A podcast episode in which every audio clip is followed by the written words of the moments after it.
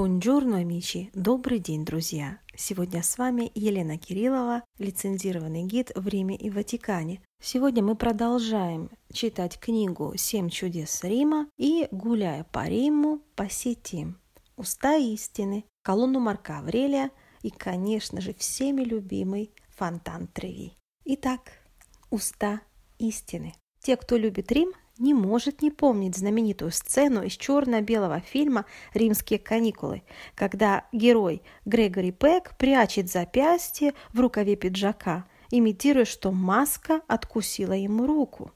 А Одри Хэмберн делает вид, что она очень напугана. Прекрасные актеры, как их не помнить? А если вы фильм не видели, обязательно посмотрите перед поездкой в Рим. Так вот, где же находится эта маска, уста истины? Для чего все туристы пытаются повторить действия главного героя римских каникул? Что представляет собой этот странный диск? С левой стороны от портика церкви Санта-Мария-Инкосмедин. Церковь была построена в VI веке нашей эры. Можно увидеть большой мраморный диск с изображением сурового лика с открытыми устами – которая получила название «Уста истины». Этот диск находится здесь с 1632 года. На самом же деле речь идет о заглушке античного водостока, на котором высечено изображение речного божества или кричащего фавна. По традиции, божество считалось неподкупным судьей, а если сказать современным языком, то было настоящим детектором лжи. Так вот, легенда гласит, что честные люди могут спокойно вложить в уста из камня свою руку, и они не закроются.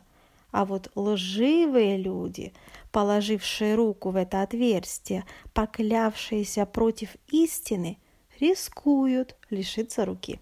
Сегодня огромная очередь туристов толпиться у входа в церковь, чтобы увидеть на своем примере, работает ли еще этот древний определитель честности или нет. В античном Риме, на том месте, где сейчас находится маска, был бычий рынок, Буарский форум, место для торговцев и менял. И все они отличались честностью. М-м, сомневаюсь. Теперь понимаете, откуда ноги растут. Этот форум играл очень важную роль в религиозной и экономической жизни общества. С маской связано несколько легенд. Легенда номер один. Говорят, чтобы народ поверил в правосудие маски, эту легенду нужно было подкрепить фактами. В средние века за стеной стоял палач, которому судьи, уверенные в том, что подсудимый лжет, подавали тайный знак, и он отсекал руку. Достаточно увидеть такое представление один раз, чтобы поверить и опасаться. А вот еще интересная легенда, легенда номер два. К маске мужья приводили жен, а жены своих мужей, чтобы проверить их на верность. До нас дошла очень интересная легенда об одной женщине, согрешившей перед супругом. Слухи о ее измене дошли до бедняги мужа и он решил отвести жену к устам истины. Правда, предупредив ее за день до этого. Женщина думала, думала и придумала. Попросила своего возлюбленного, чтобы он притворился сумасшедшим, и в тот момент, когда ее муж будет подводить к маске, напал на нее при всех, стал обнимать и целовать. Конечно же, эта просьба немного смутила молодого человека – но он не смог ей отказать. Так и сделал. Тогда, подойдя к маске и положив кисть руки в щель уст истины, женщина со спокойной совестью поклялась, что в ее жизни никто, кроме ее мужа и этого сумасшедшего, не целовал. Понятно, что рука женщины была спасена, а вот маска потеряла свой дар правосудия. Вот такая история. Как говорится, настоящая женщина всегда выкрутится из безвыходного положения.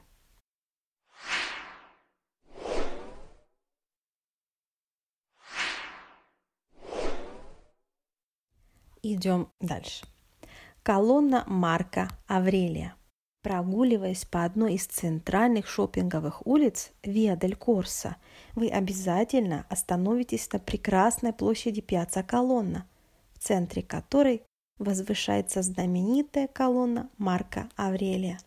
Также ее называют Антониана, ведь император Марк Аврелий был из династии Антонинов. Колонна была воздвигнута после смерти Марка Аврелия после 180 года, но раньше 196 года нашей эры, в честь победы императора-философа над племенами, обитавшими на берегах Дуная. И спираль барельефов, огибающих колонну, описывает эти события. Колонна изготовлена из белого карарского мрамора, марму луненсе, так его называли древние римляне. 20 витков барельефа, 116 сцен изображено. В нижней части колонны 55 сцен описывает войну с германцами и маркоманнами, а в верхней части 61 эпизод описывает войну с сарматами. Высота колонны 42 метра, но первоначально колонна была выше, так как две трети пьедестала находятся до сих пор под землей. Диаметр колонны почти 4 метра а внутри ведет наверх винтовая лестница шириной 74 сантиметра с 203 ступенями. Впервые в истории античного искусства были изображены сцены с чудесами природы. Мистическая молния, которая ударила в ответ на молитву императора, дождь, который утолил жажду римских воинов и заставил спасаться варваров от наводнения. Так что впервые мы видим, что Римские воины выиграли войну, выиграли битву не благодаря своей бравуре, а благодаря тому, что вмешались высшие силы. Это доказывает то, что соперники римлян были также на высоте. Конечно же, идея строительства была скопирована с другой подобной колонны, колонны императора Трояна, находящейся на Троянском форуме, Однако в создании двух памятников есть интервал в почти 80 лет, и уже видны различия в художественной манере исполнения. Сцены баталий на колонне Марка Аврелия выглядят проще и более четче, а император изображен всегда в фронтальной позиции, выше всех и вдали от других. Сегодня же колонну венчает не статуя победителя, а статуя святого Павла – водруженная в 1589 году по приказанию папы Сикста V. Колонна Марка Аврелия хорошо сохранилась до наших дней благодаря тому, что с X века папа Агапит II и Джованни XII доверили уход за ней монахам-бенедиктинцам из церкви Сан-Сильвестро Капите и церкви Сант-Андрея которая сегодня так и называется «де колумна». За колонной прекрасно ухаживали, так как сами монахи даже зарабатывали благодаря этой колонне. Они давали возможность подняться всем желающим по винтовой лестнице на самый верх, на высоту 42 метра, и насладиться панорамой города Рима. В данный момент этот аттракцион просто невозможен. И еще один интересный факт. К сожалению, дождь и время смыли и полностью уничтожили красные, синие, желтые краски, которыми была расписана колонна Марка Аврелия. Она была цветной, как ее предшественница колонна Трояна. Древние римляне, если бы была возможность посетить сегодня наши музеи, очень бы удивились, почему они такие белые, а мы считаем, что белая статуя, мраморная статуя – это классика. Но, увы, это не так.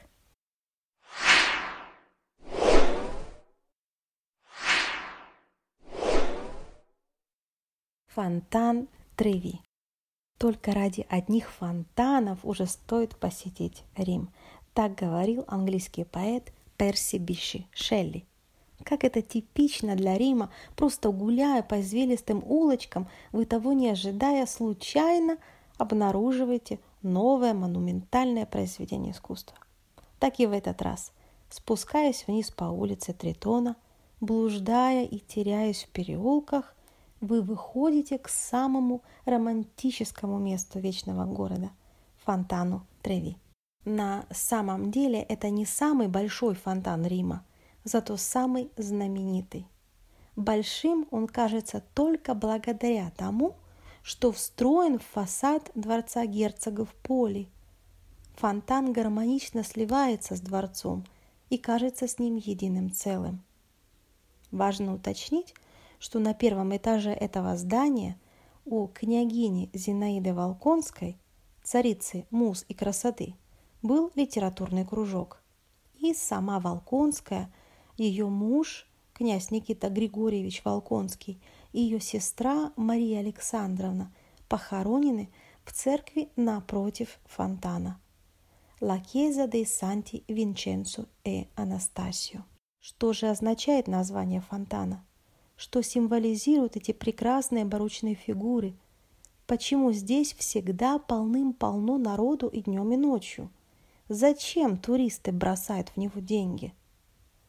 Слово «тривиум» или «тревие» означает перекресток трех дорог. Перед нами предстает океан во всей своей красе и силе. Он поднимается из воды на колеснице в форме ракушки – которую тянут два тритона, дети бога Посейдона.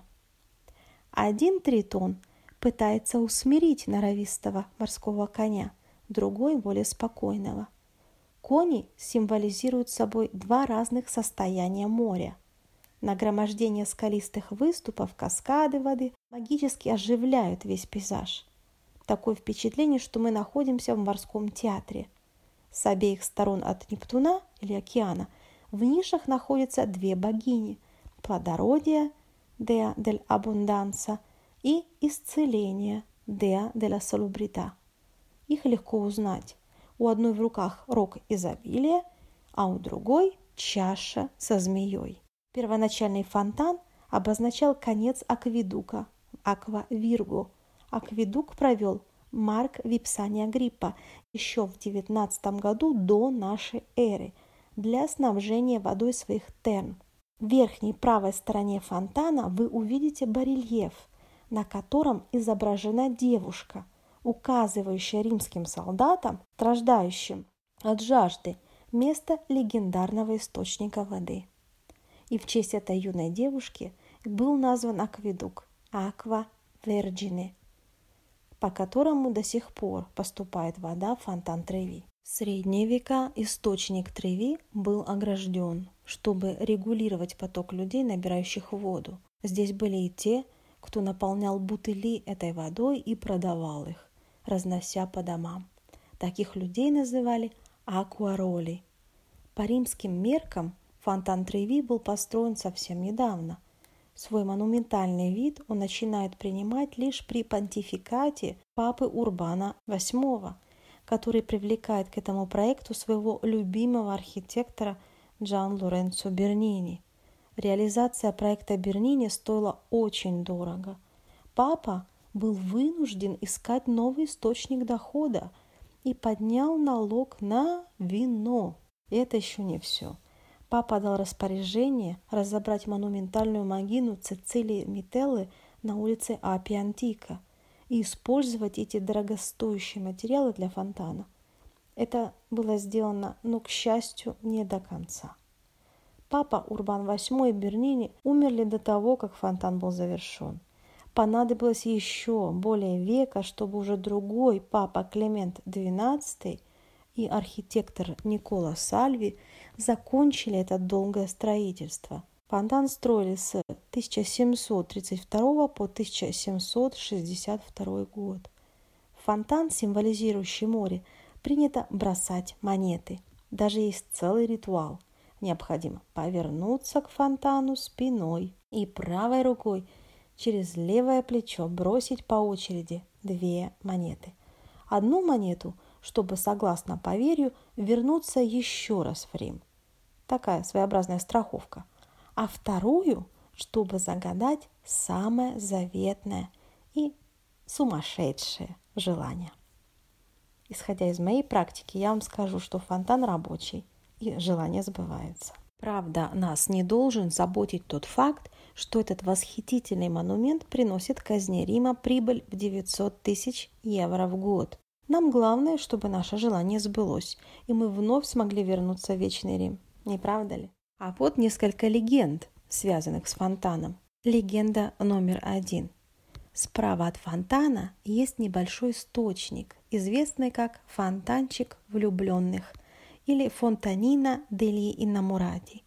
Когда мужчине нужно было надолго уехать из дому по работе или на войну, он и его невеста приходили сюда попить воды, лучше всего ночью и в полнолуние, стакан, из которого пили, разбивали. Эта традиция, конечно же, забыта, или мало кто ее помнит, но слава богу, что сегодня стаканы больше не бьют. Фонтан Треви является символом культового черно-белого фильма «Сладкая жизнь» «La Dolce Vita» Федерико Феллини, выпущенного в 1960 году. Помните знаменитое купание в фонтане Треви шикарной блондинки Аниты Экберг и Марчелла Мастрояни? Сцены снимались в марте. В это время в Риме довольно-таки холодно. Шведская актриса стойко выдержала съемки в холодной воде, а вот у Марчелла Мастрояни под сценической одеждой был одет легководолазный костюм. Если кто-то сейчас захочет повторить эту сцену из фильма – ему нужно приготовить заранее приличную сумму для оплаты штрафа.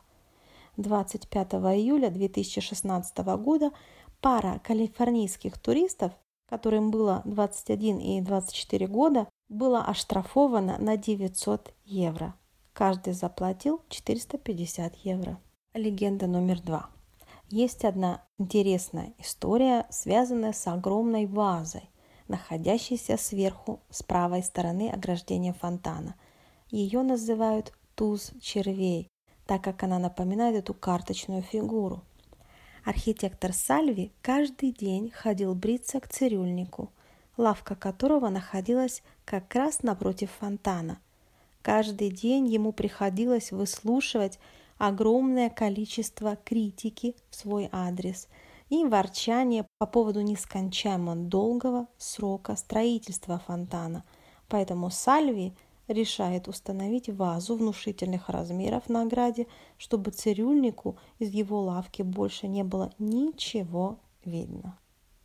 Вот вам и задание. Побывав в Риме, обязательно найдите эту вазу. Фонтан Треви – это прославление воды как источника жизни – благополучия, здоровья и постоянных перемен.